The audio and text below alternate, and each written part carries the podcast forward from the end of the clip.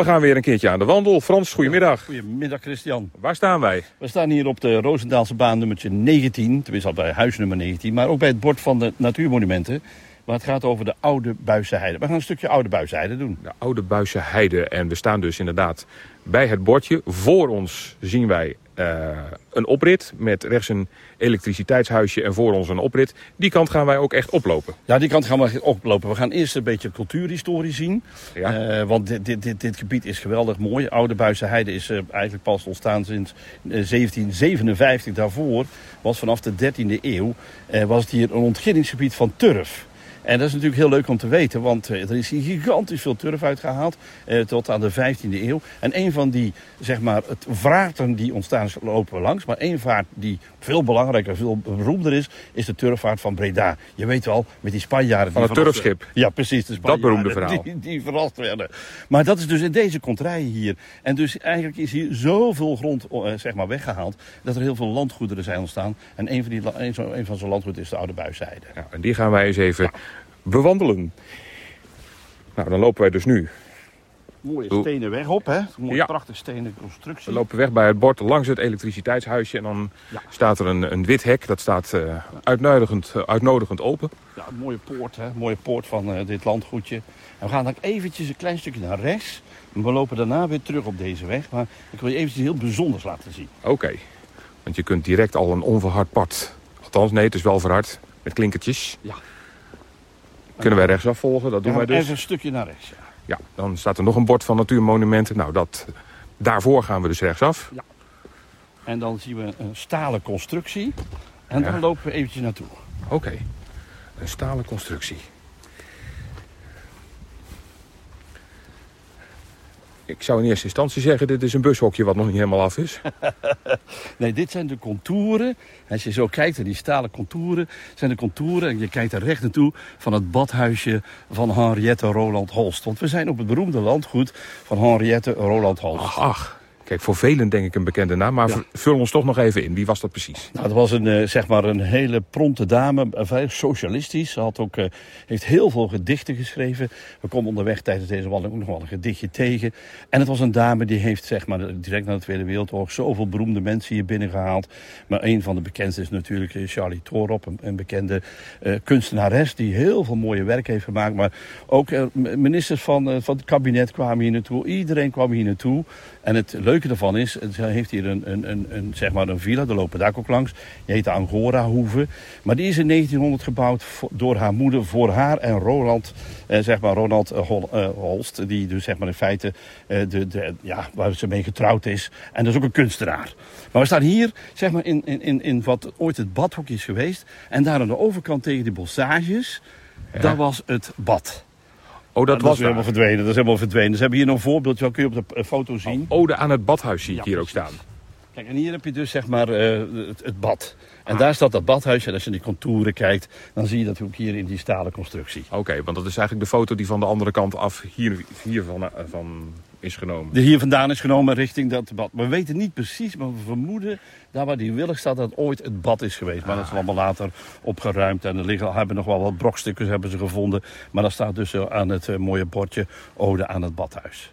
En dat hoofd van iemand die aan het zwemmen is, is ze dat zelf? Dat is, dat is Henriette oh, Ronald Holst. Dat is ze zelf, ja. ja. Die was daar regelmatig te vinden in dit uh, prachtige bad wat ze hier had gemaakt. Waar ook een mooi trapje was waar je door naar beneden kon. Dus ik vond het leuk om dit even te laten ja. zien. Omdat die cultuurgeschiedenis is hier heel belangrijk geweest. Nou, dan gaan wij van daaruit weer terug richting het pad waar we vandaan gekomen zijn. We ja. kunnen ook gelijk omhoog. Ja. Paadje op. En dan lopen we dus weer terug. Daar waar we het zijsprongetje genomen hebben. Gaan we dan weer naar rechts, het pad op. Het pad op en dan gaan we dus... En dan lopen wij dus uh, om het bord van natuurmonumenten. Ja. Met beleef de oude Buizenheide heen. Heen, ja precies. En dan zien we in de verte al uh, de boerderij die ook bij dit landgoed horen. Want er werd hier natuurlijk ook producten af vandaan gehaald. Want het landgoed moest ook iets opbrengen. En dat deden dan de producten. En die is gebouwd in 1809. Ja, het lijkt nu zo alsof we nu iemand gewoon storen in zijn privé, maar dat is niet zo. Nee, dat is niet zo. Dit, dit, de weg langs En ja, er moeten geen auto's langs rijden. Maar goed, af en toe mogen hier wel mensen komen. Maar wandelend mag het hier wel. En het, eh, er is de Angora Hoeve zelf. Dat is nu de villa. Die gebouwd is in 1900. Die wordt ook verhuurd aan mensen die hier willen verblijven. Lekker vakantie vieren.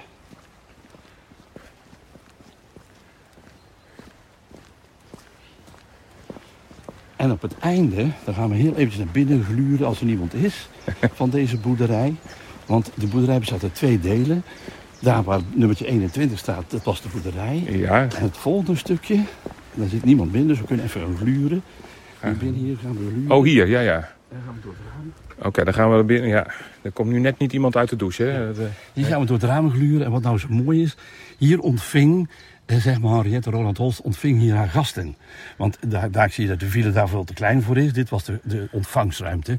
En die deur daar, die dat dubbele deur aan de overkant met die witte kast, ja, dat is het keukentje. Eh, dat dan, nee, sorry, dat is de toilet. Dat andere die deur, dat is het keukentje. En waarop staat, kom bij ons op de thee, de laatste deur. Dat is de deur naar boven toe waar de slaapkamers waren. aha, kijk. En dit noemen ze het herenhuis. Oké. En dit, dit is fantastisch, hè, want dat, dat hier dus zeg maar mensen naartoe zijn gekomen om hier bij haar binnen te komen, zegt die beroemde gasten. Nou. Ik voel me toch een beetje een voyeur hier. Ja, hier woont eh, zeg maar eh, de voormalige boswachter van Ja. de Natuurmonumenten. Nummertje 13. En dan komen we dus zeg maar langs, we lopen dan gewoon rustig door. Weer door zo'n wit hek. Ja, dan lopen we zeg maar de Angora-hoeve voorbij. Oké, er staat privéterrein geen toegang, maar dat is eh, op een zeker Dat, moment... dat voor de auto's, dat die hier niet van doorrijden. Ah. En als hier eigenlijk gasten zitten, moet je niet langs rijden. Maar goed, vandaag doen we dat dan wel, omdat er niet elke keer gasten zitten. Maar dit is het huisje waar ze dus gewoond is. En dat voor haar gebouwd is door haar moeder. Oké. Voor haar en haar man. Nou, hier eindigt eh, het pad, dus hier gaan wij het groen in. Ja, daar gaan we het groen in. Er staat ook een bordje wat aan haar herinnert. Ja, precies. Hier de. Holst. Maar, maar, stel even Frans dat die eh, hekken wel dicht zijn. Nee, die zijn nooit dicht. Oh, die zijn nooit dicht. Nee, die zijn nooit Oh, dus je kunt er altijd langs. Je kunt er altijd langs, ja. ja. Goed, we volgen nu het, eh, het groene pad. Ja. Dus Een gaan... vleermuiskastje, die blijft ook altijd Een hangen. vleermuiskastje. Oh, dat is ook dus Dat een... hangt aan de boom rechts, hè. Dus Ja. eh, dat is een, vooral voor dwergvleermuizen. Dat ze hier overdag kunnen slapen. Oké, hoe weten we of er één in zit? Nou, dat kun je eigenlijk wel zien, want er zit poep op. Dat bruine spul, Ja, dat is poep van de vleermuis. Die laat hij gewoon vallen. En dat valt dan ook tegen het kastje aan. Dus hier weten we zeker dat er eentje in zit. Maar wat ze ook kunnen doen, is met een beddetector, dat is een soort apparaatje waar ze sonogeluiden op kunnen vangen van de vleermuis. En dan weet ze het zeker. Maar ik zie het ook wel dat daar een vleermuis in zit, omdat die poep erop zit. oh, oké. Nou, nou, weten we dat weer.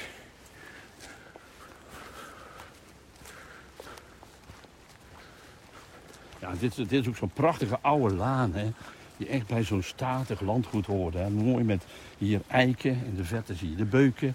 Ja. Ja, dat hoort echt bij zo'n prachtig oud landgoed. En Ja, we zijn gewoon recht doorgelopen, hè, voor de duidelijkheid, vanaf het... eh, een minuscuul knikje naar links, maar gewoon het pad volgen dan. eh. Ja, precies. En dat landgoed heeft Henriette in 1945 overgedragen aan natuurmonumenten. Gratis en er voor niks. Alleen de verplichting dat landgoed landgoed bleef. En dat de natuur natuur bleef. En daar zullen we straks een stukje van zien. Nou, dat lijkt aardig gelukt te zijn. Ja, zeker, want dit is natuurlijk fantastisch mooi. Hè?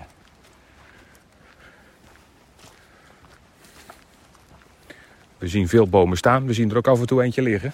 Ja, het is een oude laan. En ja, wat natuurmonumenten doet, is natuurlijk proberen zoveel mogelijk die laan in stand te houden.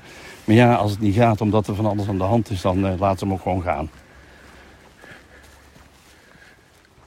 En doodhout betekent nieuw leven, heb ik van jou geleerd. Precies, doodhoud betekent nieuw leven. Dus wat dat betreft eh, Altijd goed. het altijd goed. We gaan hier een, een beetje omhoog naar Ja, rechts. we gaan naar rechts. Moeten we even goed. We zien een paaltje met een, eh, een- aan de bovenkant geel. Net daarvoor Ja. Kun je een pad volgen. Dan zien we een leuke hond aankomen. Maar ja, die zal er niet Die net zijn. niet altijd zijn. Die zal er niet altijd zijn. Dus we gaan een beetje een, een knikje, een scherpe bocht naar rechts. Net. En ik zie hier nog zo'n paaltje staan. Nou ja, die heb ik daarvoor niet gezien, Frans. Dus eh, Nee, maar dat komt hallo. Nee. Kijk, we lopen, we lopen hier ook dus, eh, dat kun je ook mooi zien, een ingericht eh, pad van rhododendrons. En dat was natuurlijk het wandelgebiedje van die Henriette Roland Juist. Holst. Dus even kijken of we het wel goed omschreven hebben. Want het is eh, nou ja, net bij zo'n liggende boom rechtsaf. En volgens mij hebben we niet eerder die gele paaltjes gehad. Nee, nee, dit is het eerste keer dat je een paaltje ja, ziet. En bij dat paaltje je kun je iets omhoog en dan dus met een scherpe bocht naar rechts. Dus je loopt eigenlijk weer terug, maar dan Ja. dadelijk ook weer met een bocht de andere kant op. Maar je Dat je zeker weet. Je ziet heel duidelijk het paadje. Ja, ja, ja, ja, ja, ja, ja. Nou, op dat paadje moet je dus zijn. En dan volg je de, de bochtjes gewoon en dan Ja, gaat het dat, iets... klinkt- dat er wel geweldig mooi door, eh, door het rhododendronwoud. En dat is natuurlijk fantastisch als, eh, als je hier bent op het moment dat de rhododendron bloeit. Want dan eh, is er een zee van bloemen. Want ze zijn ook al heel oud, dat kun je ook zien aan de stammen waar we langs lopen. Die zijn al heel oud, dus het is er al zeker in de periode van voor Henriette. Dus ja, ik denk dat de moeder dit heeft aangelegd. Misschien komen we Mien nog wel tegen, hè? ja, wie weet. Van het liedje van Mien zat in een nachtjapon achter de rhododendron van, Precies. van Tol Hansen. Ja, misschien heeft zij wel ooit in een nachtjapon hier rondgelopen. Dat zou kunnen. Het was een dame die eh, zich niet zoveel aantrok van wat de wereld vond. Van haar dan, hè? Nou. Dan gaat het dus over mevrouw Roland Holst en niet over Mien, hè, uit het liedje. Nee, nee, nee. Nou gaan we hier even naar rechts. Dat moeten mensen ook zeker doen. Heel Ja, even splits. naar rechts. We, krijgen, we komen op een splitsinkje ook. Dus, Een eh, T-splitsing, een Dus T-splitsing. even naar rechts. We gaan even naar rechts. Dan zien we een bankje staan. Juist. En dus, wat nou zo leuk is, je hebt hier vanuit dit plekje een heel mooi doorkijkje naar zeg maar, het landgoed. Juist. Daar heb je hè, rechts dat witte huis, dat is de Angora-hoeve. Eh, met dat klokken, die klokkenspel daarbovenop, de, dat staat op de boerderij. En zeg maar dat met, met die wat donkere pannen, dat is zeg maar de, waar de boswachter vroeger woonde. Van, en waar ook de boswachter van Natuurmonumenten woont. Want in 1945 hebben ze dan natuurmonumenten geschonken. Maar dat moest ook allemaal blijven. Ook niet alleen maar het landgoed, karakter, maar ook wat er allemaal bij stond. Ja, en wat we nou niet kunnen laten zien, maar dat is de moeite waard als mensen eh, thuiskomen eens na gaan zoeken. Achter hè, die grote wilgen die daar staan en die heel nogal grotere eiken, daar staat het atelier van, van Ronald Holst. Kijk eens. Nou, en, en wat ook leuk is, hè, als je naar die wilgen kijkt, Vincent heeft hier ook gelopen, hè, Vincent van Gogh. Die heeft hier gelopen. Ja, die heeft hier gelopen. En vermoedelijk heeft hij dit soort wilgen eh, zeg maar, ook in zijn ogen gehad toen hij ergens een, een zeg maar, schilderde in Zundert. Want deze staan er ook al heel erg lang. Ja, want het is een beetje zijn geboortestreek ook, hè? Ja, ja, hij is geboren in Zundert. En eh, wat bekend is dat hij met zijn vader eh, regelmatig grote wandelingen deed over de heide. Kijk eens. Nou, we gaan terug naar het pad. Wij gaan terug. Dus we gaan vanuit eh, zeg maar, dat bankje lopen ja, we lopen we, het- lopen we rechtdoor. Vanaf het bankje, we hebben het bankje nu achter ons. Ja, Nou, dan lopen wij dus weer terug. Nog steeds het bankje in de rug. Ja. En dan lopen we gewoon weer helemaal dat eh, rhododendron lekker pad af. het uh, rhododendronpad af. Ja, het is echt wel hartstikke leuk om, om de wandeling te starten. Hè, dat je in ieder geval een heel mooi eh, zeg maar sfeer krijgt van dat landgoed. Hè, hoe dat, zij dat verder ingericht hebben. De heer en mevrouw Roland Holst. Dat is natuurlijk fantastisch. En eigenlijk is het zo, het is altijd binnen de familie geweest. Want Henriette's familie, Verhoeven, die hebben hier eh, zeg maar ooit een landgoed ge- opgericht. En dat is allemaal in vererfenis doorgegeven aan elkaar. En uiteindelijk heeft Natuurment het nu overgenomen. Maar er zijn in 500 jaar maar twee eigenaren geweest dus. En dat is ook bijzonder. En dat is wel heel bijzonder. Wij eh, gaan bij een bruggetje aankomen. Ja, we gaan het bruggetje over. Wat ooit gemaakt is omdat hier behoorlijk veel water doorstroomde. Nou, dat... eh, Nou, we oh. even apart gaan? Ja, ik ga voorop. Nou, ik zie dat niet meer. Nee, dat water dat is inderdaad al helemaal verdwenen. Ja. Hallo. Nou, en hier zien we een boom met... Ja, allemaal eh, de echte tonderzwam. Dat echte is, eh, tonderzwam. ja, dat is een, eh, een, een, een zwam, die is wat we noemen dan een zwakte parasiet. Ja. Dus hij, hij begint aan dode bomen, begint hij, dus althans zieke bomen begint hij te werken. En daarna, want dat is dan heel bijzonder, wordt hij saprofiet en betekent dat hij van dood hout kan leven. En dat betekent ook dat dus deze paddenstoel of deze zwam, die kan 40 jaar oud worden. Er kunnen niet veel paddenstoelen, want de meeste Nee. zwammen, paddenstoelen worden maar een maand oud. Maar deze kunnen 40 jaar oud worden. En is er iets van te zeggen hoe oud hij nou al is? Ja, dan kun je eigenlijk wel tellen. Alleen het lastige bij deze is dat hij eh verstoringen heeft gehad. Maar als die boven zit, dan kan ik niet bij komen. Ja. Maar dus de, al die ringen, dat Ja. zijn net als bij bomen jaarringen. Oké. Dus eh, wat zullen het zijn? Een jaar of 7, 8? Ja, maar de, de bovenste stukje, dat is niet goed te tellen. Oké. Ik denk dat het toch zeker wel een jaar of 15 is. Oké. Nou, Goeiedag. hallo. Nou, ik Ja. geloof dat we een, eh, een klein buitje hebben, terwijl we weer eh, van de paddenstoelen weg zijn gelopen. Ja. ja, het is ook een smal paadje natuurlijk, hè, wat je hier hebt. Dus dat, eh, Uh, daar kom je ook heel wat, wat mensen op tegen. Dat zag je, zie je wel, hè? Dat blijkt ook wel. Ja. Maar we lopen in het bos, dus ja, zo'n buitje dat kan dan uh, meevallen. Dat de bomen vangen het voor ons op. Ja, dan moeten we er wel bij zeggen dat wij nu in juli aan het wandelen zijn. Ja, wij zijn in juli aan het wandelen. Als je hier in november komt of in december is het een wat ander verhaal wellicht. Ja, dan, ja goed, de rhododendrons zijn gewoon groen, hè, want die hebben dus altijd een groen blad. Uh, varens zijn dan verdwenen en uh, de meeste blaadjes aan de bomen van de loofbomen zijn ook verdwenen natuurlijk. Maar dat is het leuke ervan, dat ook zo'n pad uh, zeg maar wel groen aanwezig is door die rhododendrons. Nou, dan komt het bij het eerste gedicht van Henriette Roland Holst. Oh, ik dacht, draag eens even voor, maar het is een heel verhaal, weet ik. Ja, ja. Nou, doe eens een poging. Nou ja, dat, dat ga ik niet doen. dat is een bloemlezen. Doe, doe, doe, het eerste stuk. Nou, het eerste stuk. Het, het, het, lied, of het gedicht heet Lof der Duisternis. En het heeft dat geschreven in... Uh, hier staat ook Henriette Roland Holst van der Schalk, want dat is haar meisjesnaam, in 1951. En het eerste strofe is... Ik heb de dag van heden doorgebracht, zoals hij voor een oude vrouw kan wezen. Wat gewerkt, wat gewandeld, wat gelezen en over vele dingen nagedacht. Dat was ook een beetje op het einde van haar ja, leven. Want in 1945 heeft ze het uh, overgedragen. Uh, en uh, zeg maar in dat jaartal, de 51 of 52, ben ik niet precies zuiver, is ze ook overleden. En ze was toen al oud. Ja. Nou, we lopen weer verder. Ja. We laten het bordje met het gedicht van de mevrouw aan wie we dit allemaal te danken hebben even achter ons. Ja.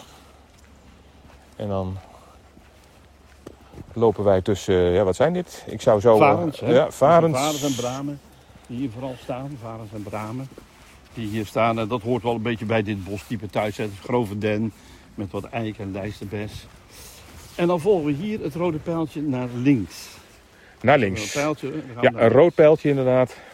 Gaan we naar links. Naar linksaf. Dat pad ook een beetje omhoog, dus dat is makkelijk herkenbaar. Ja, de eerste paar meter wel. Ja, ja en dan uh, gaan we weer verder het bos in.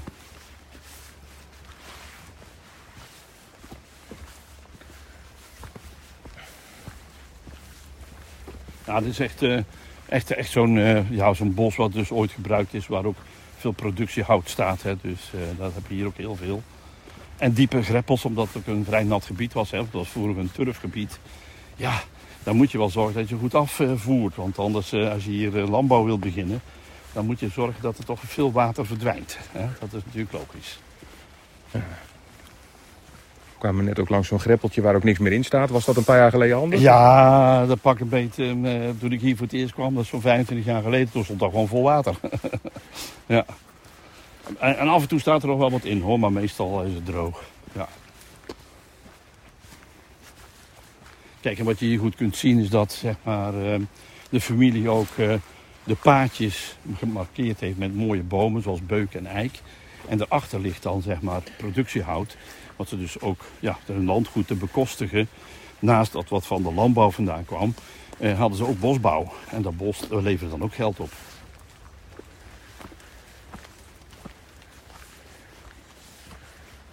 Kijk, en als je links kijkt door de, de laan heen, dan zie je ook zo'n uh, grasland liggen.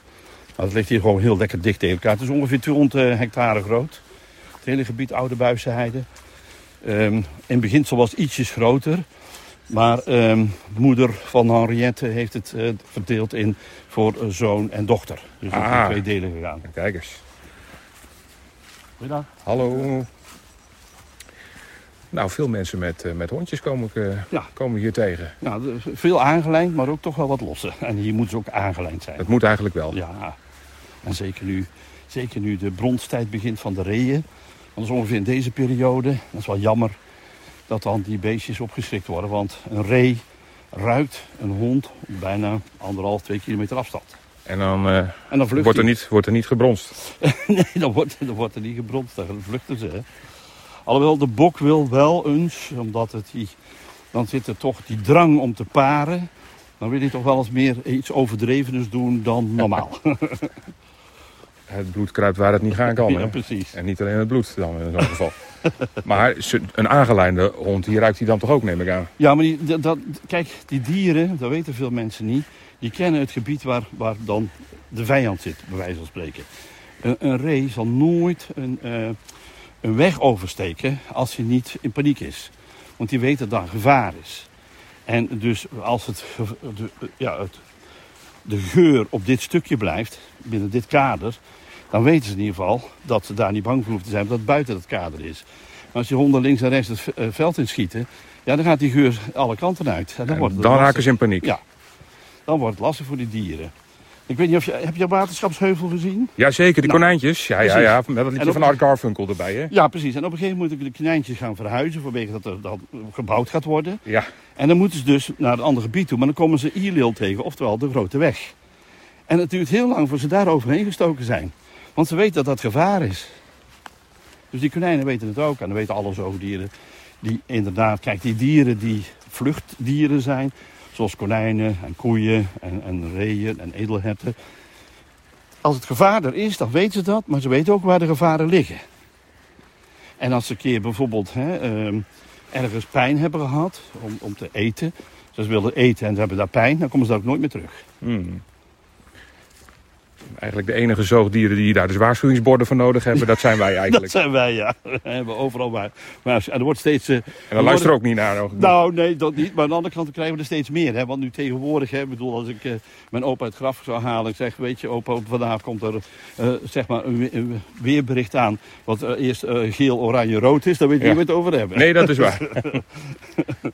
Want we zijn overal, zien we het dus. En het laatste ook dat, dat die regen die op ons af zou komen. Met hagelstenen en weet ik veel wat. Ze kunnen ook niet allemaal goed voorspellen. Maar het is wel heel gauw dat we de- een kleur geven aan de gevaar. Ja, dat is waar. Maar ja, goed, doe je het niet en het gaat mis. Ja, nou ja, weet je. Ik, Er waren festivals aan de gang. Ja, nee, maar goed. Ik bedoel, die festivals die moeten nog wel goed gewaarschuwd worden. Maar ik ben, ik ben zo bang dat we elkaar steeds banger maken. Ja, Zo bang ben ik. kijk. nou, ja, dat was inderdaad een paar dagen voordat wij deze wandeling aan het maken waren in het nieuws. Ja. Geen idee natuurlijk op welk moment wij nu beluisterd worden. Nee. Maar ik wil hier wel even daar stoppen. Stoppen daar bij die boom. Wij stoppen even bij een boom en wij lopen langs een eh, vrij eh, eh, omvangrijke, bijna droge sloot. Er staat wel wat water in. Ja. Maar, En dan zien, we, en dan zien wij een boom over de sloot liggen. Ja. En daar gaan wij stoppen. Nou, iets tevoren. Hier, we gaan Iets hier. Hier hebben, hier hebben we een mooi beeld. Want je zei, sloot, dat is eigenlijk een beetje met minder respect. Oké, Want dit is de Buisse Vaart. Dit is ook een turfvaart. En mensen, als je over vaart hebt, dan denken die mensen aan kanaaltypes of zo. ja. Maar dit, die bootjes van vroeger, die waren veel kleiner. En waar de turf op lag. En die werden op dit soort vaarten, want dit is nog een restant van een oude vaart. Hij zal misschien ietsjes breder zijn geweest. Maar niet veel meer, want die hoogte waar wij nu op staan, en dat is een vrije diepte naar beneden toe. Ja, ik denk dat er meer water op heeft gestaan en dat het misschien iets meer aan deze kant heeft gestaan, zodat ze makkelijker met die Ja. bootjes overheen zou kunnen gaan. Maar dit is de heuse buisse vaart. Dit is een vaar, maar het ziet echt op het oog ziet het er echt uit als een brede sloot Ja, eigenlijk. ja nou, dat klopt. Dat klopt wel. Maar het is dus echt een oude vaart die in stand is gehouden. En die heet dus de Buizenvaart. En, en dan heb je die turfvaart van, van Breda, waar hè, nogmaals dat de Spaanse eh, eh, veroveraars zijn door verrast. Die, die is ietsjes breder, maar niet heel veel meer. Want dit was het type boot wat erop kon. Grappig? Kijk eens. Dus hier een mooie turfvaart. En die heet dan de Buizenvaart. Juist. Logistiek van vervlogen tijden. Ja, ja, ja. ja. Nou, dan lopen we dus eh, nu langs die boom die dus eh, overdwars ligt. Als je bij Ja. die boom bent, dan ben je op dezelfde plek als wij. Ja, precies. Ja, en die is daar gewoon omgevallen. En die is daar gewoon lekker blijven liggen, want dat kan. Want er varen geen bootjes meer over. Kun je daarover oversteken ook? Ik zou het niet aanraden. Wij niet, nee. ik zou- het, een vos Ik kan zeker er niet. overlopen, maar... eh, Nou, dat bedoelde ik eigenlijk. Is Ja. het meer een oversteekplaats die dieren nou, misschien nog denk, kunnen Ik denk gebruiken? dat ze het risico niet gaan nemen, want je moet ook heel voorzichtig zijn. Omdat er natuurlijk zo'n boom is oud en die is glad. Dus eh, daar kun je ook op uitglijden. En dat weet gewoon zo'n zoogdier. Terwijl wij daar weer voor gewaarschuwd moeten worden. Ja, precies. maar dat is mooi dat die vaart er nog steeds ligt, hè, want het is toch een mooi stukje cultuurgeschiedenis.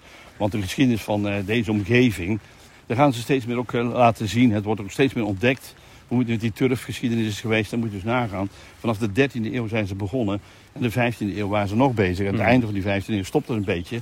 Eh, want die turfvaart van eh, Breda is in 1618 aangelegd. Dus moet je nagaan hoe lang het allemaal geduurd heeft. Nou, dan zijn we bij een soort uitgang. Want ik zie een soort, juist dat heet een tourniquet geloof ik hè? Ja, of een, een, Limburgse stegelke. Een stegelke. In ieder geval zo'n doordraaiding. Ja, maar, dan, dan Maar je kunt er ook langs. Ja. Maar je kunt er... eh, hier. Dan hoor je hem. Zo kan het ook als je wil.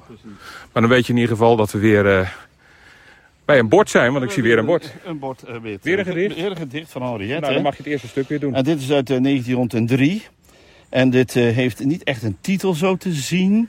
Uh, maar ze schrijft erbij hè, met Roland Holst. En natuurlijk wat te doen heeft gehad met de mensen uit de buurt, de familie. En daar heeft ze waarschijnlijk al iets over geschreven. En de eerste strofe is, uh, gaat als volgt. De najaarslate zon in bleek gestraald. Schiet flauw weldaad schuin door het roestig hout. Op weg en wandelaars en het klaar ontvouwd herfstland. Tot waar een dunne wasem dwaalt. Nou, dat is echt oud-Nederlands. Dat kun je wel zeggen, ja. Want hier als wandelaars. Hè, dat... oh, de, nieuw, de nieuwgeboort. Daar ja. komt het uit, uit 1903. Oh, daar stond nieuw geboort. Oh ja, onderin. Ja, onderop staat ja, dat. Ja, dus, precies. Dat staat er wel. Wel, wel weer een prachtig gedicht. En je ziet dat dit, hier heeft ze nog die oude taal gebruikt, hè, uit 1900. Want uh, dat gedicht wat we de eerste keer voor hebben gelezen stond gewoon wat fatsoenlijke Nederlands. Ja, precies. Maar de, de, nieuwe stelling, de nieuwe spelling is van net na de oorlog, geloof ik. Dus die heeft, die, heeft, ze in de nadagen nog net zien komen. Die heeft ze nog net meegenomen, hè, want daarom is hè, om dien blij dag. Hè, dat is een prachtig hè, dat dat zo staat. We steken nu hier over. Oké, okay, dan gaan we weg bij de vaart. Dat is wel een van de weinige plekken waar we nog water in de, nou niet sloot, maar in de, de, de, vaart. Dus de vaart zien staan. Ja. Goed, dus een klein knikje naar links, dan komen we fietspad steken we bij een fietspad. En uh, rechts zien wij in ieder geval een uitgang. Ja. Uh, daar gaan we dus niet heen. We gaan uh, steken daar zo'n beetje recht over en dan zien wij... De rode pijltjes. Een rode pijl volgen wij weer. En, Nummertje 25 zie ik staan in het, ja. in het gele pijltje. En dan hebben we hier een, een, een soort van bruggetje. Nou ja, die je eigenlijk niet nodig hebt, maar oké. Okay. Ja, weer zo'n ding. Ja, weer zo'n draaiding. Ja. Wat zei je nou net dat het heette? Steeghoeken. Een in het Limburgs, oké. Okay. Ja.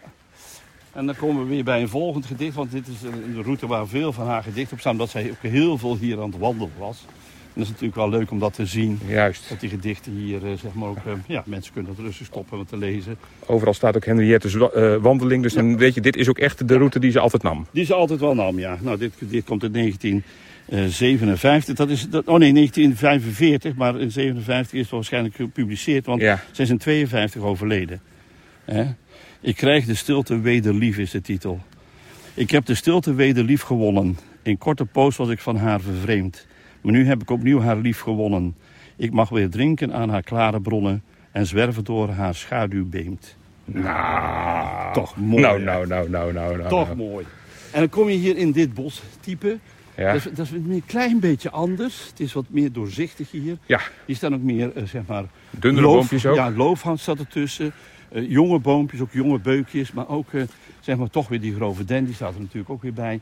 Maar het is, je hebt een breder beeld hier. Je kunt wat verder kijken. En ik denk dat ze dat heel bewust toen hier gedaan hebben. Het bos ook wat ruimer aangeplant.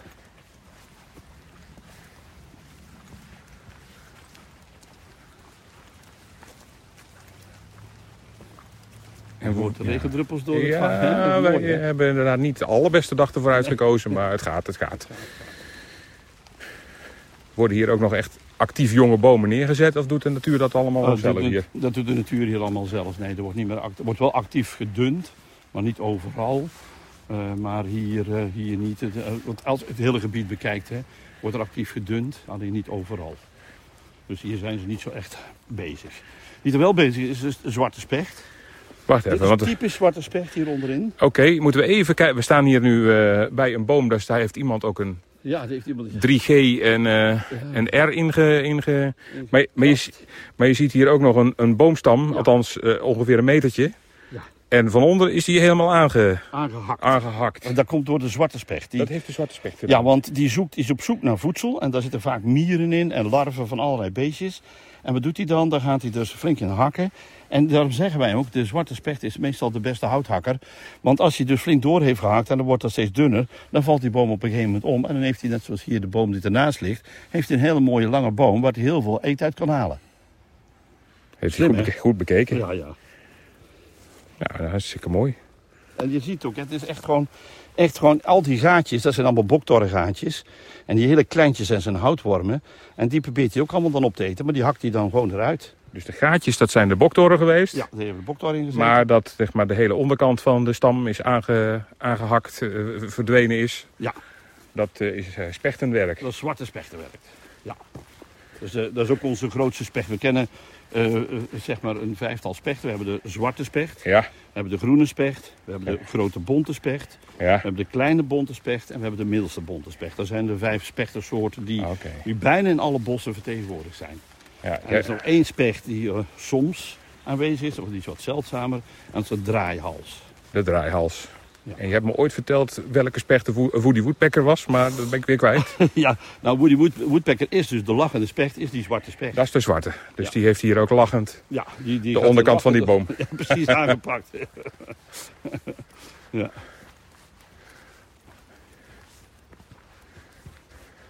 Maar het- wat, wat hier ook goed opvalt is de, de rust en de stilte. Hè.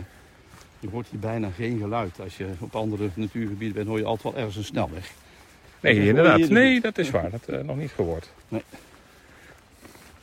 Ja, en dan dit soort markante bomen, die staan hier ook heel veel. Ja, we hebben een paar van die, van die stronken gehad. Eén zo'n lange boom die hier ligt. En daarnaast staat een boom Ja, met een hele, een hele ruwe bas, zullen we maar zeggen. Ja, hele ruwe schors zit erop.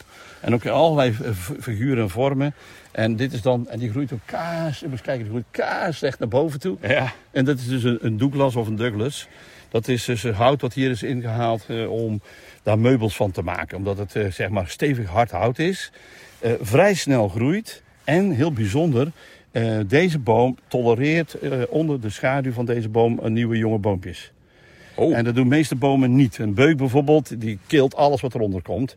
Maar deze laat alles toe. Dus onder zo'n boom kan er heel goed groeien. hoe doet zo'n beuk dat dan? Nou ja, gewoon door flink dicht bladerendek te hebben, eh, kan de zon niet op de bodem komen en kunnen plantjes niet eruit komen. En ook niet jonge boompjes. Ja? Ja, helder. Dus dat, dat dat is wat de beuk doet. Maar de Douglas, die, die laat... Die doet dat Nee, niet. die laat alles toe. Zo, en van de Douglas gaan we naar, want je staat alweer stil. Je staat Ja, alweer stil. Ja, kijk eens hier. Want Re- rechts van het pad, dus aan de andere kant Ja, van de staat. Douglas. Dan ga ik even iets doen. Wat, dan moet jij je andere hand even gebruiken. En dan flink wrijven op dit naaldpakketje. Oh, ja, je ik heb, ik heb, ik heb alleen maar één hand vrij, maar goed. Dan moet je eventjes dit ding vastpakken. Nou, ik even het ding vast. Hou jij even de micro vast. Yes. Vrij- vrij- Wrijven en dan ruiken.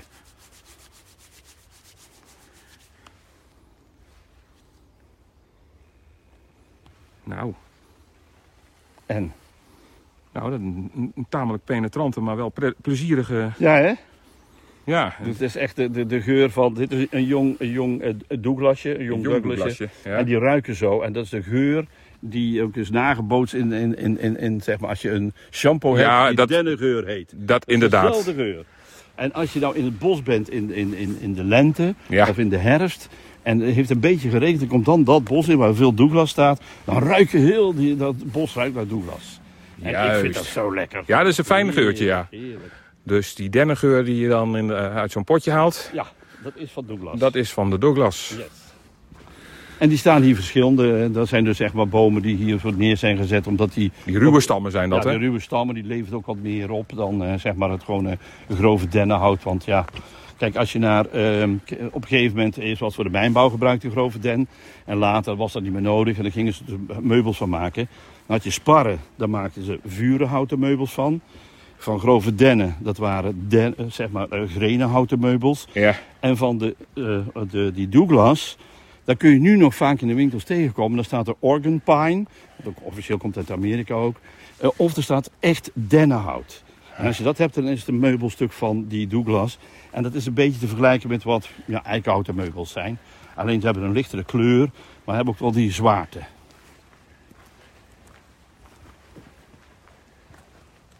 Kijk, hier zie je ook dat de oude Buizenheide ook een ja, stuifzandgebied is geweest. Want hier is weer een, een, een laagte links van mij waar we nu lopen. Ja. Hè, dus loopt het echt omlaag en hier loopt het weer een beetje omhoog. ja, dat zie je overal wel een beetje hier, Ja, ja, Ja. Dat, dat is eigenlijk vanaf de Brabantse wal, want dit hier vlakbij, tot aan de Peel heb je heel veel van die dijkjes en die stuifkoppen en uitgeblazen vennetjes enzovoort. Dat is bijna een heel Brabant. Maar dan zeg ik al vanaf de Brabantse wal tot aan de Peel. Nou, daar ligt een heel stuk Brabant tussen, hè? Ja, precies. Maar goed, er zijn er veel verdwenen omdat er dorpen en steden zijn gebouwd. Maar als je dan zo'n oud landgoed hebt, Mhm. dan zie je nog die contouren daarvan.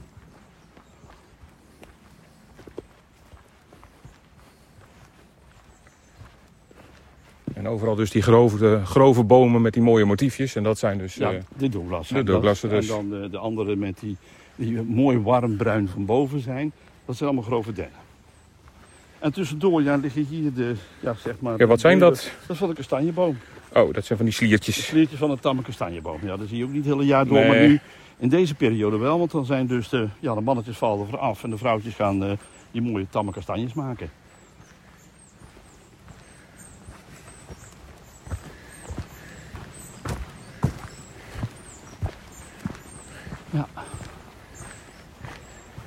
Vogels volop, hè. Daar. Koolmeesjes. En ik zag net al een merel en een lijster.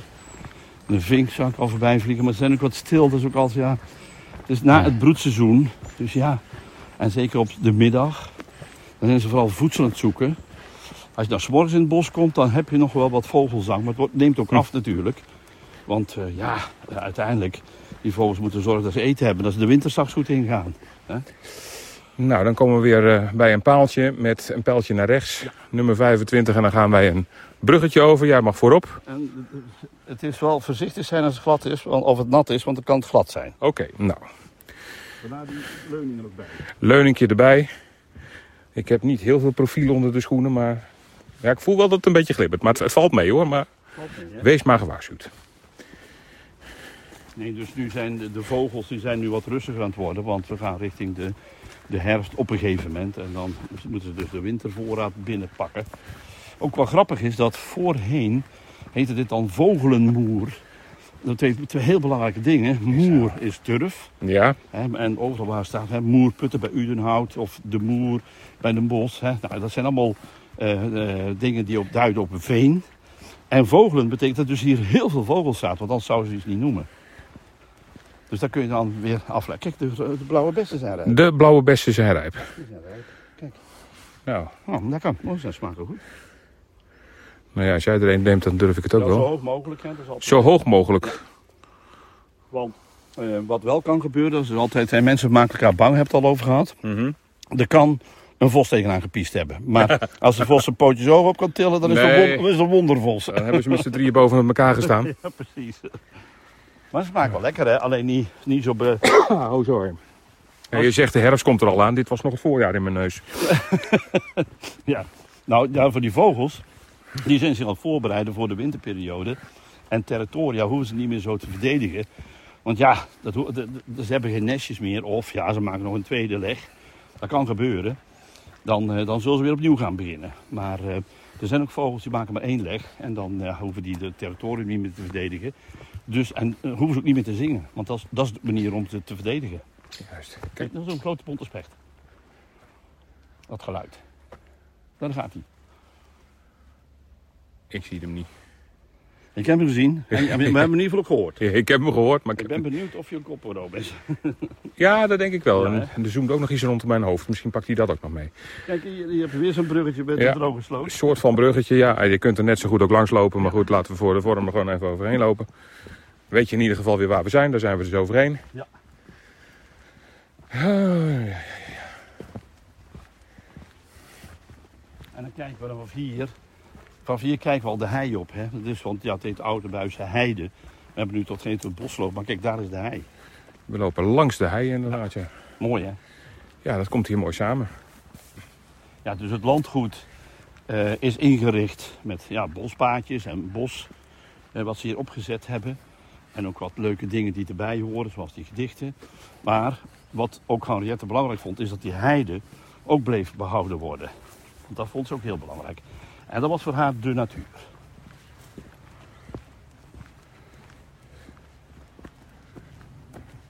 Een beetje opletten voor de stronkjes. Zo hier Ja, en daar wat en, de wortelen. en de braam, en de braam, want die hangt ook over het pad.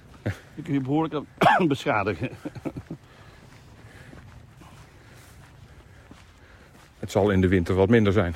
Ja, dat is zeker. Ja, trek Nou. ook niet terug. Een enorme partij dood hout waar we nu eh, omheen Ja, lopen en als dat, het ware. En dat is wel heel belangrijk, want je ziet het ook allemaal. Het is allemaal a- wordt aangepikt, aangegraven. Dat doen al die beesten, want er zit van alles in natuurlijk. Hè. Dus een heel voedselrijk plekje hier. Waar eh, regelmatig ja, merels opduiken, koolmezen. Maar ik denk ook wel eens een keer een vos langsloopt om hier weg te, weg te krabben. Want als hij van die lekkere dikke, eh, zeg maar, nachtvlinderrups heeft. Nou, dan vindt hij ook wel heel smakelijk, want er zit heel veel eiwit in. Dus daar zitten ze graag bij die hopen. Nou, dan hebben ze al een toetje ook, de blauwe bosbes. De blauwe bosbes. Voordat eh, we het bochtje gemaakt hebben, komen we weer langs zo'n paaltje. Ja. In de bocht. En met de bocht weer mee naar links. Je hebt ook geen keus, tenzij je het hoge gras in wil. En hier sta je dus uit te kijken over die prachtige heide. Het is wel zo dat eh, de collega's hier flink aan de slag moeten, want er zijn iets te veel, eh hoe heet dat, iets te veel eh, grove dennetjes. Maar eh, het is wel heel mooi, die zo'n vergezicht met in de verte zo'n prachtige grote grove den. Ja, dat noemen we dan een vliegden. Terwijl eh, in het bos heet hij dan gewoon grove den, maar het is dezelfde familie. Want ze zijn allebei, hè, op zijn Latijns gezegd, eh, Pinus sylvestris. Dat betekent eh, bosboom eigenlijk in feite. En Pinus betekent officieel, zeg maar, de, de naam voor een den.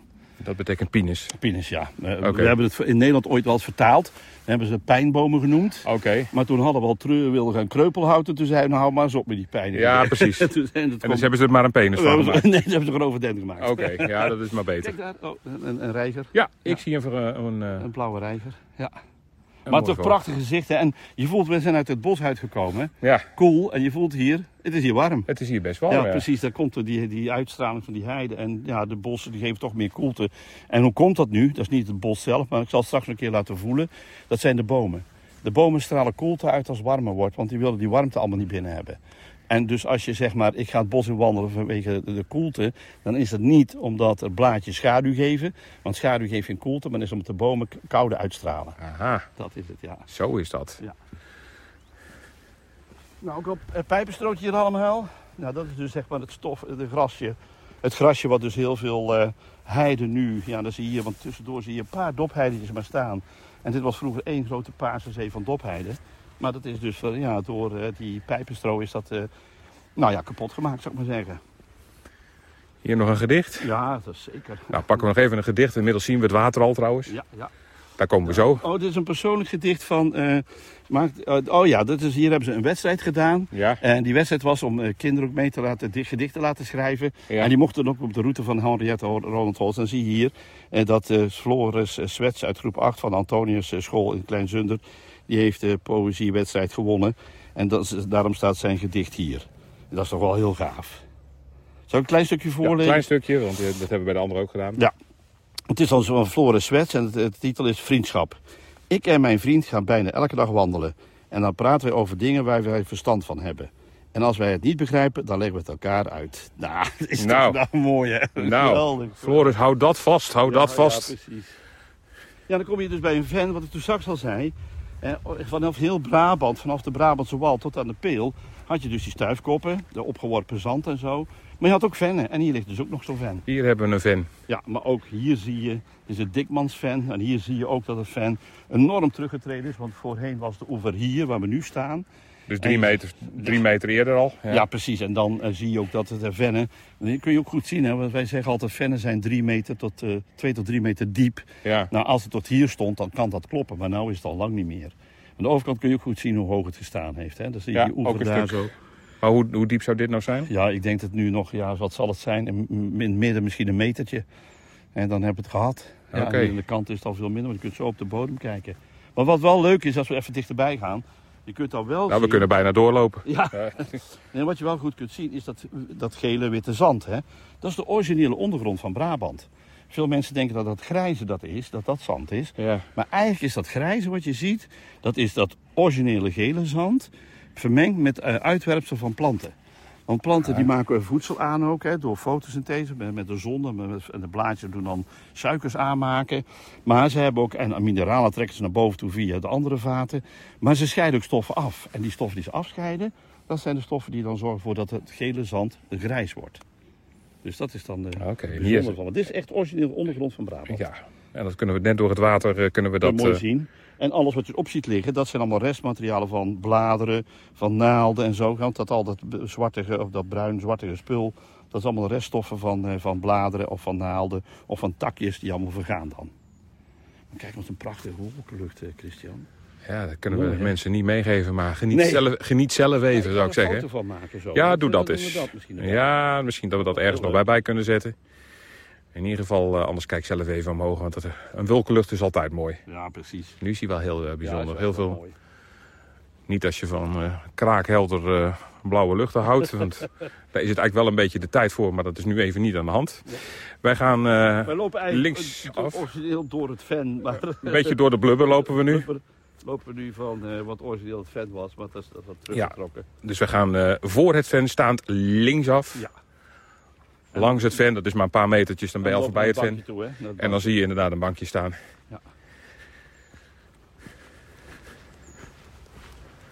En dat, ja, dat bankje hebben ze daar neergezet omdat dat de oever was. Ah, ja, die kan nu eens dichterbij. Welk vogeltje horen wij nu? Of is dat een krekeltje? Wat is dat? Ik hoor nu niks. Hier, eh,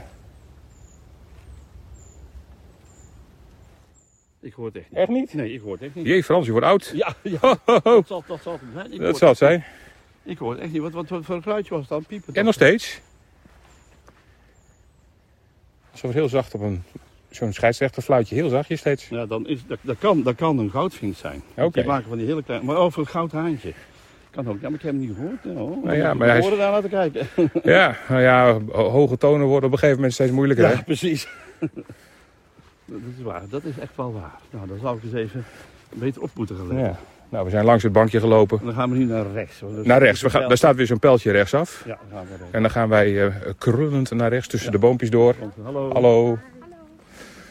En dan loop je echt tussen twee eh, van die Douglassen door. Nee, we hebben grove dennen. Oh, dit zijn grove dennen. Zie, kijk. Dat is zo, maar je hoort het niet. Nee, jij hoort het niet, maar goed, dan is dat de verdeling. Ik hoor het, jij ziet het. Tussen twee van die grove dennen door en dan zijn we dus weer op een eh, nieuw pad beland. Ja. Nou ja, een nieuw pad, in ieder geval voor ons nu. Ja, want dit is het ook weer een onderdeel van het wandelpad van uh, eh, Henriette's wandeling.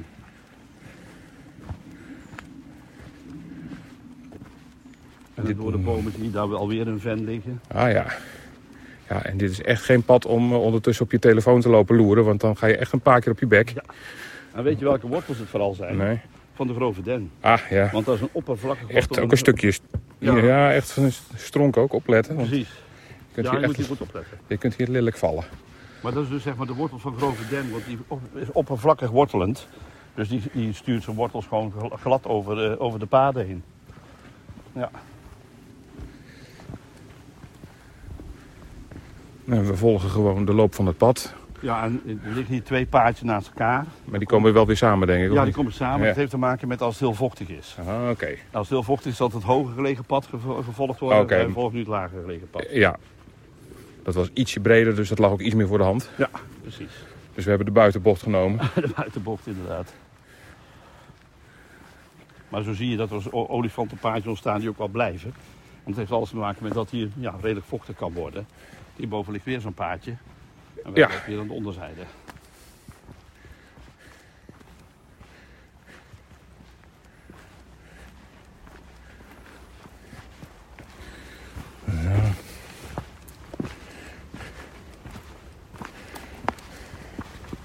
Goedemiddag. Nou, hallo.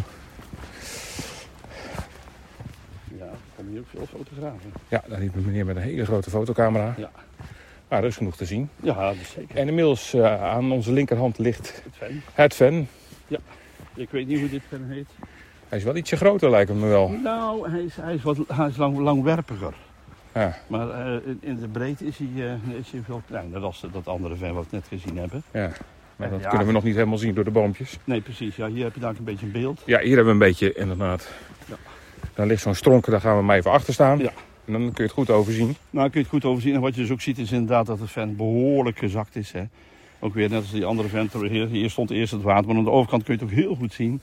En ik denk als, als eh, zeg maar zo doorgaat en de hitte gaat verder, dan eh, de mensen die wandeling bijvoorbeeld in augustus gaan doen, het kan best wel zijn als het niet heel veel meer regent, dat er nog lager staat. Dat zou zomaar kunnen. Nou, wat je aan de overkant ook kunt zien is wat ja, ook wel typisch thuis hoort bij als steeds meer natuurlijke bossen gaan ontstaan. Door ehm, die waterfluctuatie, hè, dus water wat op en neer gaat, dan hoog dan laag staat. Maar nu ook door de verdroging zie je aan de overkant een heleboel dode bomen staan. En een aantal van die dode bomen hebben een oranje kleur. En dat is een Portugese alg die hier zo'n 15 jaar geleden naartoe is gekomen. En dat betekent dus dat wij in Nederland het al warmer krijgen. Ja, het lijkt net alsof er wat antennes staan, maar dat Ja. zijn gewoon eigenlijk Het zijn eigenlijk gewoon dode bomen. uit Portugal. En ik denk, ja, ik, nou, ik denk gewoon eh, zomereiken zijn geweest die dood zijn gegaan. En wat die, typisch, wat die Portugese alg dan doet, is juist op die kale boomstammen te gaan zitten. Dat is wel heel, heel, heel frappant. Normaal zou dat groene alg zijn, dan valt het gewoon niet op. Hè, want dat is een alg die altijd al voorkwam in Nederland. Maar die Portugese alg die valt natuurlijk heel sterk op, omdat die fel oranje is. Dat maakt het zo grappig. Vandaar die oranje topjes boven de Ja. bomen als je over het ven dus eh, Heen kijkt, kijkt, ja. heen kijkt. Ja, je ruikt, wat je ook ruikt, is eh, die moerassige geur. Hè? Ja. Die ruik je heel goed. Hè? Nou, dat was dus, dat is nog een beetje, eh, hè, als, je, als je terugdenkt in die 13e tot 15e eeuw. Dat roken die mensen dan als ze daar aan het werken waren. Dit soort geuren. Dat is een moerasgeur. Dat ruik je heel goed. Ja. Nou, dan draaien we weer bij het ven weg en dan gaan we weer verder. Ja. Hoor je die vogeltjes echt niet, Frans? Ja, nou, nou, nou wel, maar dan zijn we ook dichterbij. En dat is het alarmroep wat ik nu heb gehoord van de, van de koolmees. Heeft. Ja. Een heel, heel, heel hoog, hoog trillend geluidje. Ik, mijn, mijn geluid is te zwaar, maar dat is, gewoon, dat is een soort alarmroepje. Daar waarschuwt hij de rest van eh, zeg maar de koolmezenpopulatie mee. Oh, voor ons toch niet? Nee, nee, ja, nou ja, wij, wij kunnen ook storend zijn. Want hij weet niet wat wij doen, hè, maar wij bewegen. En omdat wij bewegen, eh, eh, ja, is dat voor hen ook iets levendigs. En daar zijn ze ook altijd heel erg, eh, ja, niet bang voor, maar ze waarschuwen elkaar dan. Oh, En degene die het meeste, ik heb hem nog niet gehoord, maar degene die het meeste in het bos altijd waarschuwt, die noemen wij ook de bospolitie. Dat is de Vlaamse gaai. oké. En die heeft voor alle, zeg maar, soort van gevaren, heeft hij, heeft een geluidje. Dus Oh. als, als, als er mensen lopen, is het een ander geluid dan wanneer er, nou ja, zeg maar, vossen lopen of eh, andere soorten die nog gevaarlijk kunnen zijn. Adelaars of eh, valken of noem maar op. Ja, Nou, kijk, hier heb je ook weer zo'n... ja grote zwam. Ja, maar dit is, We zien een lage stronk aan de rechterkant van de weg. ja, en dit is de Het platte, pad bedoel ik, ja. Dit is de platte tonderzwam. Net zag je de gewone tonderzwam. Ja, Maar dit is de platte, die wordt dus niet zo dik. Die blijft, wel, die blijft ook zo plat. En wat hij nu al aan het doen is, dat bruine spul wat erop ligt, dat ze- noemen ze de sporen. En dan zie je aan de achterkant zie je dat ook. ja. Dan ligt hij bovenop en als ik met mijn hand eroverheen wrijf, dan heb ik hier allemaal sporen in mijn handen. Kijk, zie je, want er zitten allemaal spoortjes in de handen. Ja. Het is heel klein. En dat geeft dus zeg maar dat, eh, ja, dat betekent dat de wind stil is en dan vallen die sporen terug op die paddenstoel. En dat vinden ze niet leuk, want die moeten eigenlijk verspreiden. Ja. Nou, hier komen we in zo'n prachtig mooi beukenbos. hè. Het ligt ook wat hoger. Open plekje ook. Ja, open plek. En eh, ja, daar komt er een leuke verrassing ook. Die, die ga ik ook nog niet Zit hij zit hij op dat paard? Nee, dat zit niet. En er komt nu net iemand op een paard Ja, ja, dat is ook wel leuk. Mag dat hier eigenlijk? Ja, dat weet ik niet meer. Eh, of dat mag, ik dacht het niet. Maar eh, ja, Nou ja. ik ga mij niet mee bemoeien. Nee, die dan? tijd hebben we gehad, hè? Maar wat nou zo leuk is, we gaan even naar deze beuk toe. Ja, al is het alleen maar dat het paard dan gewoon kan langs eh, lopen zo. zo lopen. En het loopt er vaak langs, zo te zien. Eh daar ligt inderdaad het een en ander aan wat paarden wel eens En achterlaten, ja. voel, voel maar eens aan deze beuk nu. Die is echt koud. Ja, Die is echt ja koud. die is echt koud, ja. En dat doen dus bomen, die stralen dus koude uit als het warm wordt. Als het nou 35 Ah. graden wordt, dan wordt het nog veel kouder. Hallo. Als het nou eh 35 graden wordt, dan wordt de boom nog veel kouder. Ah, En dan zul je zien dat ehm, eh, als je dan in dat bos loopt, dan komt die koelte komt dus van alle bomen. Alleen de ene voel je het goed en de andere voel je het wat minder, omdat hij bijvoorbeeld een ruigere, hè, zoals de grove den, die heeft een ruigere schors. Het is wat lastiger om die koude meteen te voelen. Kijk, en dan ontwaar je het al in de verte. het, eh, Mooi hè? Deze streek staat bekend om wat je daar in de verte ziet, het heet een theekoepel. ja, en we zien, we zien dus inderdaad een, eh, ja, Een, een strooien dakje. een strooien dak, zo'n zo'n zo'n rond, zo'n zo'n zo'n zo'n muziekkioskje lijkt het wel. Ja, ja, ja. Deze is gebouwd in 1840. En die was van eh, Henriette Roland Holst. En daar zat ze toch regelmatig met eh, haar gezelschap. Ik benijd alleen de bedienden die dan met de thee naar het theekoepeltje moesten komen. Want je zult daar zien dat het op zijn braaf gezegd een vrekkersend weg was. Ja, dus die benijden we niet. Oh, die benijden we niet, dat bedoel ik. Nee, die nee. benijden we niet. Nee. En dan laat je het hier ook nog vallen omdat je over zo'n stronk loopt. Ja. Nou, we moeten daar eerst maar eens kijken voor het trapje op gaan, want daar heb je wel een Ja, mooi we gaan, we, gaan, we gaan er even op. Dus ja, dat, eh, eerst even terugkijken, Christian. oh, eerst even terugkijken. Ja, want eh, daar, Oh. Ja, er loopt een pad recht tegenover. Daar kijken we. We hebben nu even, even uitleggend. We hebben dus dat, eh, dat koepeltje hebben we nu in de rug. in de rug, en dan kijken we vooruit en dan zie je de deuren van die herenkamer waar ik toen straks jou heb binnen laten blikken. Oh, Oké. En daar vandaan moest dat personeel komen om hier de thee te brengen. Oh, dus daar zijn we alweer. Kijk we eens. alweer, Nou, we draaien weer om. Gaan wij eh, even dat trappetje op. Ja. Staat natuurlijk weer een gedicht, Frans. Ja, je ontkomt er niet aan. Ja, nee, dat staat hier zeker. Dat is een, dit is een gedicht wat ook wel heel... Dit heeft, ze heeft hier twee gedichten staan, nummertje 3 en nummertje 4. En die komen uit het boek Wordingen van 1949. Dat is ook een beetje zo het einde van haar eh, verhalen. Eh, ik zal het eerste gedicht eh, een stroofje van voorlezen. Er zat een merel in het eikenhout. In het middaguur had aan de kim gehangen een bui. Heel de natuur leek in verlangen te sidderen, maar ze had zich niet ontvouwd. Nou, Nou, dat hadden wij van de week ook. dat hadden wij van de week ook. Dreigend met hagelstenen, maar hij ontvouwde zich niet. Nee, oh, eh, dat deed hij inderdaad niet. Nou, eh, be- bekijk het eh, gedicht eh, op je gemakje als je hier eh, een keertje komt. Maar ja, dat doe je dus blijkbaar nu, want je luistert nu naar ons. Dus we lopen even naar boven en dan... eh, Ja, en dat is dit, hè. Dit ja, is, we kunnen er even bij gaan zitten. Nou, wat nou zo leuk is, dit zijn dus de wortels van die beuk die hiernaast staat. Die zitten er altijd zo blijven staan. Die hebben ze dus niet, niet omgehakt. Ze hebben het bankje eromheen gebouwd. Is dat nou niet fantastisch? Hè? Dat Ja. als, als, als je zo begaan bent met de natuur. En je hebt toch wel je theekoepel uit 1840 komt dat ding. En, en, en, en je hebt dus twee beelden ook. Want daarom, heeft hem hier, eh, of daarom staat hij hier ook. Je hebt aan de ene kant het prachtige statige landgoed. Met mooie eh, statige beuken die een prachtige laan aangeven. En aan de andere kant heb je de natuur. Dus je hebt hier twee van alles. Dat is zo mooi dat ze dat hier ook precies neer hebben gezet. En die beuk die hebben ze gespaard. Want ja, je moet hier gewoon opletten dat je niet over die wortel strijkt. Maar dat vind ik nou juist zo geweldig. Dat ze gezorgd hebben dat de bankjes precies niet op de wortel zijn gezet. Knap hè? De oude dame heeft het hier erg goed naar de zin gehad, denk ik. Ja, joh. En, eh, ja, goed, als je hier zo zit ook. Hè. Ja, dat beeld ook. En kijk je daar tegen het bordje. En daar staan ze dan op. Hè. Henriette met haar Ja. man. Het verhaal van de oude Buisse Heide. En dan zie je ook op die foto dan hier Ogora-hoeve. En dus waar zij hier gewoond hebben. Ja. Prachtig hè? Heel mooi. Ja, nou Maar goed. thee. Ja, nou nog thee en eh, met de bediende komt niet. Nee, daar gaan we weer. Hooguit Harry Nak, daar heb je ook niks aan. Koffie? Zo. Nou, dan eh, lopen we dus... Ja, dan gaan we de laan in. Ja, de laan waar we net op uit zaten te kijken, of stonden te kijken, daar gaan we nu, eh, lopen we nu in. Pijltje. Pijltje, nummertje, wat was het, 25 hè? Dat is van, En de eh, blauwe en de rode wijzen dezelfde kant op. Wan- Wandelknooppunt, het systeem, hè, dus nummer 25 knooppunt ligt daar dan. Dus al die cijfertjes waar zo'n eh, groen bordje eigenlijk is met een geel eh, pijltje. En staat een cijfertje in, dan loop je altijd naar een wandelknooppunt toe. En als je bij een wandelknooppunt komt, dan leggen ze uit waar je nog dan naartoe kunt gaan als je dat wilt. En wat doen veel mensen? Die gaan van tevoren op een kaartje kijken, op een computer of op een kaartje wat op het veld staat. Dan schrijven ze al die cijfertjes op. En dan lopen ze dus een hele mooie wandeling met die cijfertjes.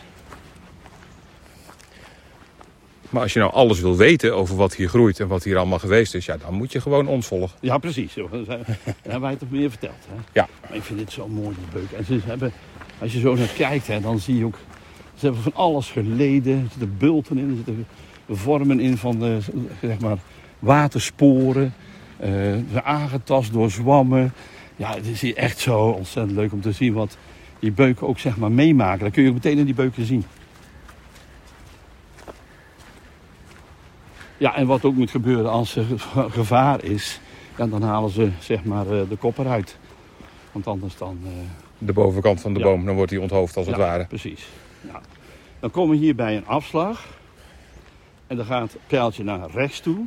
Ja, En dan ga je dan weer naar links. Dan kom je zo bij de parkeerplaats. Maar ik vind dit leuker. oké. Dus wij lopen gewoon even rechtdoor. Dus en wil je- hier bij de knooppunt 25. Zie je dat? Oké, Knooppunt ja, 25. knooppunt 25. Je kunt, we even 26. als je hier, eh, als je denkt van ik vind het wel zat of het gaat regenen, dan ga je hier rechtsaf. Ja.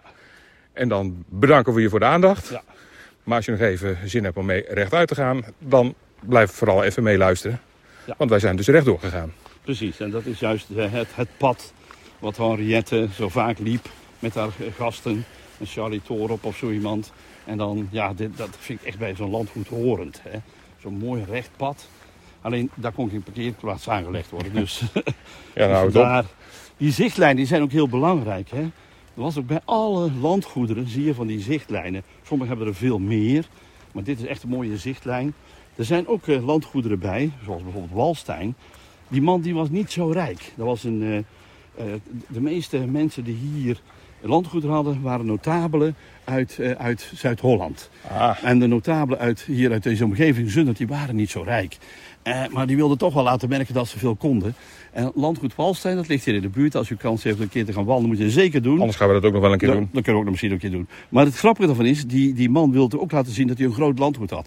Want dit is een behoorlijke laan, dat kun je wel zien. Hè? Ja, ja. Nou, hij had dan een kleinere laan. Maar om die kleinere laan nou groot te maken, had hij de boswachter opdracht gegeven om de bomen langzamerhand naar binnen toe te, te plaatsen. Dus een paar centimeter meer naar binnen toe. Dan krijg je een heel raar beeld, want dan lijkt het een hele lange laan te zijn.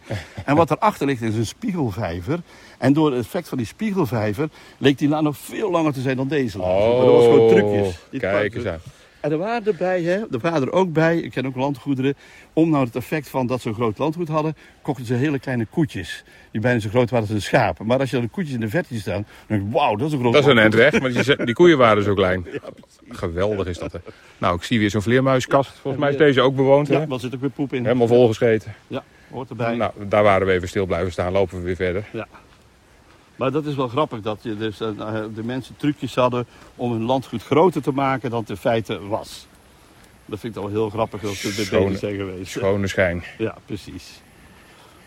Nou, dan zie je hier, dat, dat is ook leuk. Hè? We hebben dus zeg maar bos gehad, we hebben de heide gehad. Maar natuurlijk was het ook een, een landgoed, wat dus, wat ik in het begin ook vertelde, opbrengsten had uit de landbouw. Ja, dan moet je ook eh, eh, velden hebben waar koeien kunnen staan. Nou, wij dat je hier dus, hè.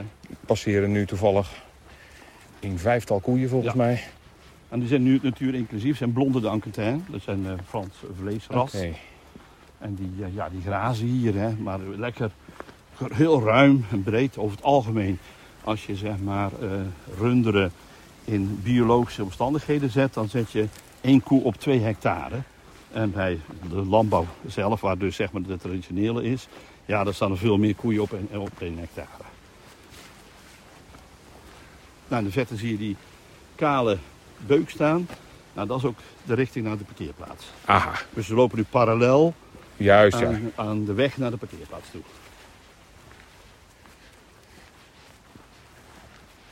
Maar het is toch een mooi lijntje, hè? Dit is prachtig. En links van ons stonden de koeien. Horen ze rechts ook af en toe te staan? Ja hoor, eh, ja, dat, dat, dat heet dan dat ze dan weer ingeschaard worden als hier weer wat weggevreten is. Dan gaan ze hier naartoe, dan gaan ze daar weer grazen. Of het wordt gebruikt als, eh, om te maaien, om eh, op te slaan als hooi. Dat ze in de winter ook weer hooi hebben.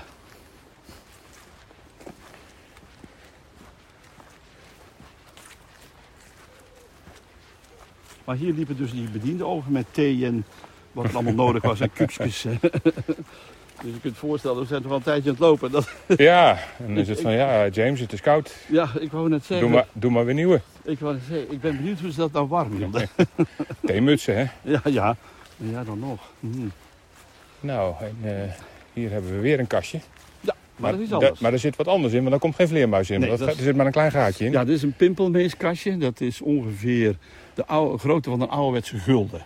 En als je nou het eh, eh, opening hebt van de ouderwetse knaak, dan is Ja. de koolmees. Aha, Dus dat zijn de twee verschillende kastjes die vaak werden weggehangen. juist. Nou, de 2 euro eh, munt komt daar redelijk in de buurt, hè? Ja, klopt. Nou, en dat groene spul wat hier staat, nou, nou zie je de pultjes erin hangen. Dat is dus de brem. De Een brem. heel bekende Brabantse zandgrondplant. Dit zijn dan de pultjes, zwarte dingen. Ja. En die maken dan, gaan dan open. En dan zitten daar de, de boontjes in. Oftewel de zaadjes. Kijk, hier zie je. Ah, ja. Goed, die brem blijft ook wel zichtbaar, want die blijft groen. Alleen dan hangen de pultjes er niet aan. Juist. Nou, dat is dus net voorbij dat vogelkastje. Ja, maar staat helemaal vol. Maar daar begint het inderdaad, want we zien er nog veel meer. Dus Ja. en dan eh, zien we toch een, eh, een gesloten hek. Moeten we daar nou overheen gaan springen? Nee, dat is een, een bochtje omheen. Oh, we kunnen eromheen. Ja. Ik wou zeggen, dan het gebeuren, het, wel dan tenminste. gebeuren er hier ongelukken. dus schrik niet als je dus dat hek ziet. Je kunt er, eh, Je kunt er omheen. je kunt er omheen. Ja, dat kan inderdaad, ja. Dat is eh, helemaal ingesteld. Nee, want ze hebben hier ook een route gemaakt, hè. Ja, Dus als er een route is, dan moet je ook wel doorgang verlenen. Nou, dan staan we tegenover eh, de ingang van, en we gaan nu naar rechts, want dat is onze parkeerplaats. Dan staan we tegenover de ingang van, ja, zeg maar die herenkamer. Waar dus die gasten weer werden ontvangen. juist. Ik zal even een foto maken en dan eh, kun je die ook bij, bij de foto's plakken Ja, ja. van de anderen. Dat is ook leuk, hè? Zo eentje. Eentje dichterbij.